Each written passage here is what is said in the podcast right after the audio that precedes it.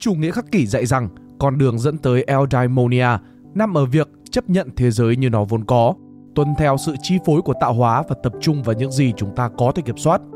Theo các nhà khắc kỷ, trạng thái bên trong của chúng ta không nên bị ảnh hưởng bởi những xáo trộn bên ngoài. Họ coi phẩm hạnh là điều tốt đẹp và tin rằng chúng ta nên cố gắng trau dồi trí tuệ, lòng dũng cảm, công bằng và tiết độ trong cuộc sống. Marcus Aurelius là một trong những hoàng đế La Mã vĩ đại nhất. Ông phải đối mặt với những thử thách và nỗi đau mà ít người có thể tưởng tượng được. Trong mười năm từ năm một trăm sáu mươi chín đến năm một trăm bảy mươi chín, ông phải đương đầu với những trận giao tranh liên miên ở biên giới, cuộc nổi dậy bị hủy bỏ của Cassius và cái chết của đồng hoàng đế Verus, vợ ông Faustina cùng những người khác. Tuy nhiên, những chiêm nghiệm được ghi lại trong những ghi chép cá nhân của ông mà ngày nay được tổng hợp lại thành cuốn sách Suy Tưởng lại cho thấy một tâm trí bình thản, cống hiến hết mình cho phẩm hạnh cùng sự thông tuệ. Nếu bạn quan tâm đến triết học thực hành, đừng bỏ qua Suy Tưởng, cuốn sách nền tảng của chủ nghĩa khắc kỷ. Chúng mình sẽ để link mua sách ở dưới phần mô tả nhé. Và sau đây là năm bài học đúc kết được từ Suy Tưởng.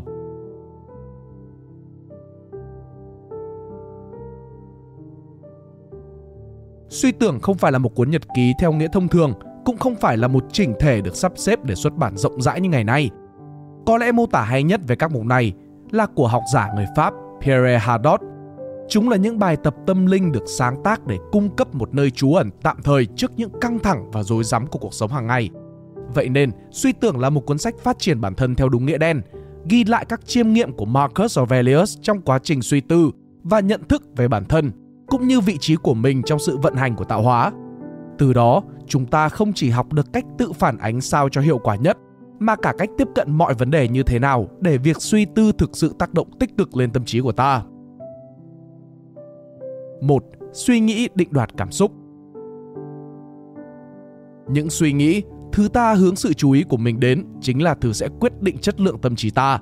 Linh hồn ta sẽ được nhuốm màu sắc của những suy nghĩ đó. Đây là một câu nói rất nổi tiếng và được chia sẻ rất nhiều của Marcus Aurelius.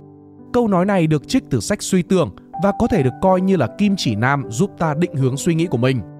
Trước một vấn đề, tôi thường dành rất nhiều thời gian để suy nghĩ và lên kế hoạch. Tôi sẽ liệt kê tất cả các trường hợp có thể xảy ra, từ tích cực đến tiêu cực và chuẩn bị sẵn sàng cho mọi phương án, ngay cả cho những tình huống tệ nhất.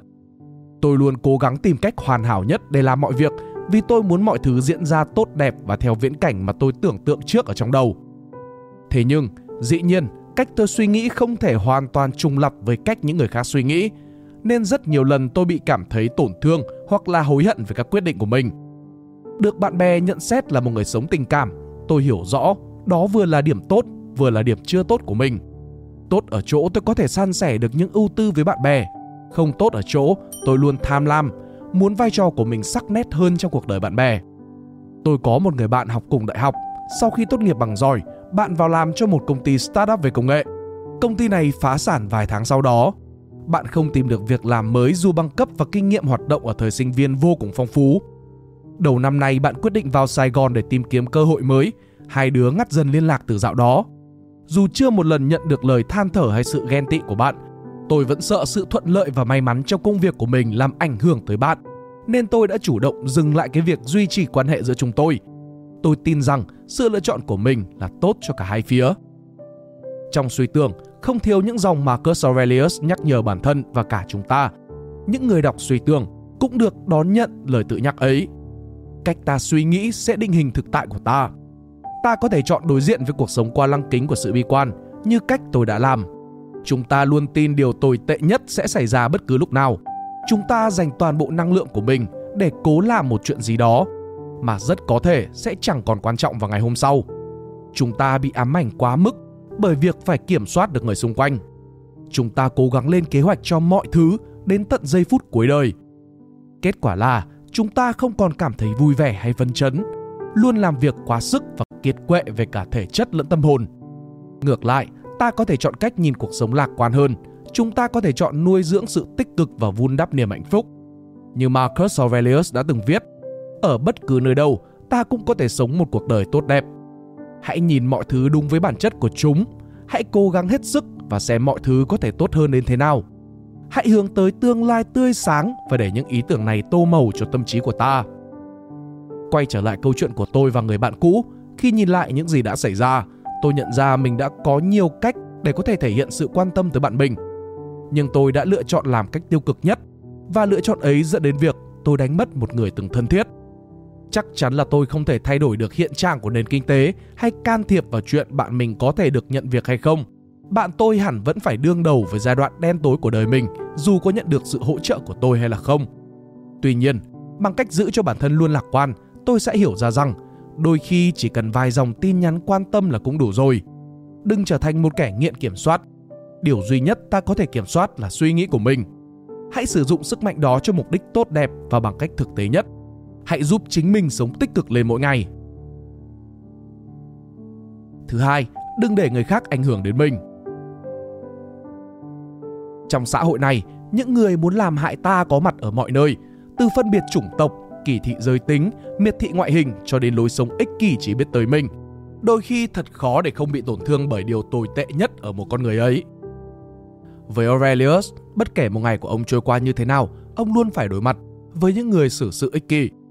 Chúng ta cũng vậy, dù là ẩn danh trên các trang mạng xã hội hay là ở văn phòng, trường học, nơi công cộng, miễn là còn tương tác với người xung quanh, sẽ có những ngày điều tồi tệ nhất ấy xảy ra với ta. Giống nhiều người, tôi từng không ít lần tham gia vào các cuộc tranh luận trên mạng, cố gắng chỉ ra lỗi sai của họ, nổi giận vì sự quá đáng của họ. Như cách tôi muốn các dự án hay là kế hoạch diễn ra theo ý mình. Tôi muốn bắt mọi người phải nhìn nhận mọi chuyện y hệt mình. Thành thật, đôi khi tôi vẫn cảm thấy như vậy, ngay cả khi tôi đang biên tập một bài đăng về việc chủ nghĩa khắc kỷ đã giúp chúng ta như thế nào. Suy cho cùng, nếu không để ý đến chuyện người khác có nghĩ giống mình hay không, thì tôi sẽ không tranh luận và bảo vệ quan điểm của mình đến cùng trên những trang mạng. Nhưng mà tôi đang học cách đặt trọng tâm cuộc sống vào việc giúp chính mình tích cực lên mỗi ngày, như lời chiêm nghiệm của Marcus Aurelius, và như việc tôi chấp nhận không ca thán khi lượng công việc đổ dồn ngày một nhiều thêm. Mặc dù chúng ta không thể kiểm soát mọi thứ xảy đến với mình, nhưng chúng ta có thể kiểm soát được cách mình hành động. Ông trích dẫn câu nói của Epictetus: không ai có thể cướp được ý chí tự do của ta. Chúng ta là người quyết định hành động của bản thân. Nếu ta trả đũa những kẻ đã chơi khăm mình thì đó là lỗi của ta, vì đã để mình trở thành kẻ ích kỷ làm hại người khác. Cảm thấy tức giận và bất mãn là hoàn toàn bình thường, nhưng hãy đáp lại chúng bằng sự mạnh mẽ cùng lòng bao dung. Chúng ta sẽ gạt chúng sang một bên và cho phép mình sống một cuộc đời trọn vẹn nhất. Thứ ba, tận dụng tối đa thời gian của mình. Có lẽ bài học về thời gian là bài học muôn thuở với mỗi người, nhưng ngay cả vậy, ta cũng khó lòng nhận ra mình đang lãng phí thời gian. Tôi phải mất hàng tháng trời lướt Facebook một cách vô định mới nhận ra rằng tôi có thể sử dụng khoảng thời gian bỏ ra cho những thông tin trời ơi đất hỡi đó và những việc khác tốt hơn. Thậm chí là sau khi ngộ ra, tôi vẫn không thay đổi được thói quen sử dụng mạng xã hội của mình, và Facebook hay Instagram tiếp tục là ứng dụng tôi dành nhiều thời gian nhất. Đó là lý do tôi tin rằng đây luôn là bài học quan trọng, dù có được nhắc lại bao nhiêu lần đi chăng nữa, bởi không ai trong chúng ta chưa từng phải đối mặt với vấn đề này. Tất cả chúng ta đều hiểu mình nên tận dụng tối đa thời gian của bản thân. Tất cả chúng ta đều hiểu sinh mạng của loài người quá ngắn ngủi so với dòng chảy bất tận của tự nhiên. Tất cả chúng ta đều hiểu sau cùng quỹ thời gian của mình cũng sẽ cạn kiệt. Và đúng thế, cơ thể của ta được mặc định ưu tiên thực hiện những việc dễ dàng, không cần suy nghĩ nhiều trước. Tuy nhiên, ý tôi không phải là ta nên biến mình thành những cỗ máy năng suất hay cần phải đạt hiệu suất cao ngay cái lúc vừa thức dậy. Hãy đảm bảo rằng chúng ta đang sử dụng thời gian theo cách mà mình muốn, kể cả cái việc lướt TikTok. Chỉ cần chắc chắn rằng là ta đang tích cực tận hưởng trải nghiệm này. Bốn. Đừng chỉ nghĩ, hãy hành động. Trong các cuộc nói chuyện xoay quanh vài đề tài mang tầm vĩ mô, như việc thay đổi cách xã hội vận hành, những suy nghĩ mang tính cực đoan đã ăn sâu bám rễ. Nhiều người thường bị cuốn trôi bởi những viễn cảnh mà họ đang nghĩ tới. Họ vẽ ra bức tranh quá chi tiết, như thể bức tranh ấy chính là thực tại những cái điều đang diễn ra. Chúng ta nói về hết thảy những điều tốt đẹp có thể làm, chúng ta tạo ra những câu chuyện về mình và tin rằng sẽ truyền cảm hứng cho những điều lớn lao. Chúng ta đều tưởng tượng mình sẽ sống trong một thế giới tốt đẹp hơn nếu mọi người đi theo những quy chuẩn mà ta đang thảo luận. Nhưng trên thực tế, một thế giới tốt đẹp hơn được xây dựng bằng hành động, không phải là qua những lời sáo rỗng. Triết học và hùng biện có thể đem tới giải pháp cho các vấn đề, nhưng tại một thời điểm nhất định, ta cần phải hành động, phải bắt tay và thực thi để đảm bảo rằng những gì chúng ta tưởng tượng có thể trở thành hiện thực. Nhiều người tin vào khả năng của bản thân, định vị giá trị của mình ở tầng cao. Họ từ chối làm những điều giống với những người khác đã làm bởi vì họ biết mình có thể tạo ra thứ lớn lao và khác biệt hơn. Nhưng nếu không dấn thân vào con đường của những người đi trước, làm sao họ có thể hiểu được đâu là nơi lý tưởng để gieo mầm? Ta phải bắt đầu từ việc hành động ngay khi cảm thấy không hài lòng hay không thỏa mãn. Ta phải làm gì đó trước khi vẽ ra bức tranh chi tiết, kể cả khi gặp phải rào cản. Marcus Aurelius cũng có một lời khuyên khác dành cho chúng ta. Đúng là chẳng thứ gì dễ từ bỏ, nhưng nghĩ lại thì con người chúng ta cứng rắn hơn mình nghĩ rất nhiều. Đừng để thất bại hay nỗi sợ nó trở thành lý do khiến chúng ta bỏ cuộc. Hãy vượt qua những trở ngại ấy, hãy đối mặt trực tiếp với chúng và cho thế giới thấy bạn thực sự tin tưởng vào những gì đang gây dựng. năm. Sẵn sàng thay đổi. Rõ ràng hoàng đế Marcus Aurelius có thể hành động độc đoán theo ý mình hoặc tin rằng là mình luôn đúng. Tuy vậy, niềm tin của Marcus Aurelius lại đặt ở việc sẵn sàng nghe theo lẽ phải. Với ông, lắng nghe người khác và tìm kiếm sự thật là một bước quan trọng trong cách ông trị vì đế chế. Vậy mà ở thời hiện đại này, trong một xã hội phân cực, việc thay đổi ý kiến lại là điều cấm kỵ. Dù sự thực có được chứng minh ngược lại, ta vẫn phải nỗ lực gấp đôi để tuân theo niềm tin ban đầu của mình.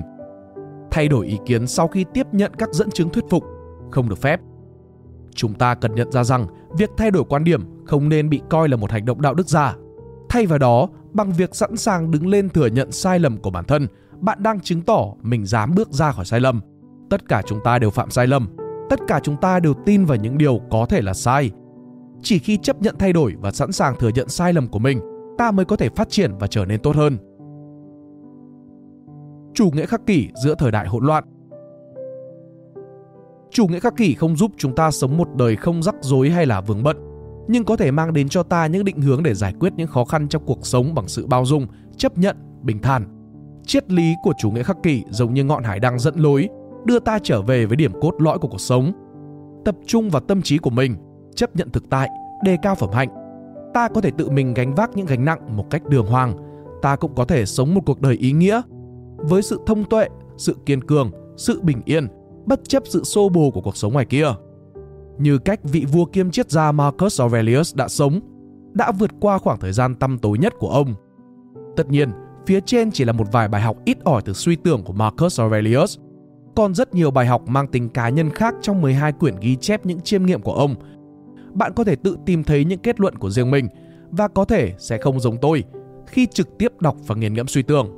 Cuốn sách được đánh giá là một trong những tác phẩm triết học vĩ đại nhất và là tựa sách lý tưởng cho bất cứ ai muốn bắt đầu tìm hiểu về chủ nghĩa khắc kỷ hay cách tư tưởng khắc kỷ tác động lên cách chúng ta sống. Link đặt sách sẽ được Spiderum đặt ở dưới phần mô tả nhé. Hãy áp dụng những bài học từ chủ nghĩa khắc kỷ để kiến tạo và xây đắp nên sự bình thản trong tâm trí giữa thế giới không ngừng thay đổi xung quanh ta. Cảm ơn các bạn đã xem đến hết video. Nếu thích video này, hãy like và share để ủng hộ chúng mình. Đừng quên bấm nút subscribe và nút chuông bên cạnh để không bỏ lỡ video nào bọn mình ra trong tương lai. Cảm ơn các bạn đã lắng nghe. Đây là Spiderum, còn mình là Pink Dot. See ya!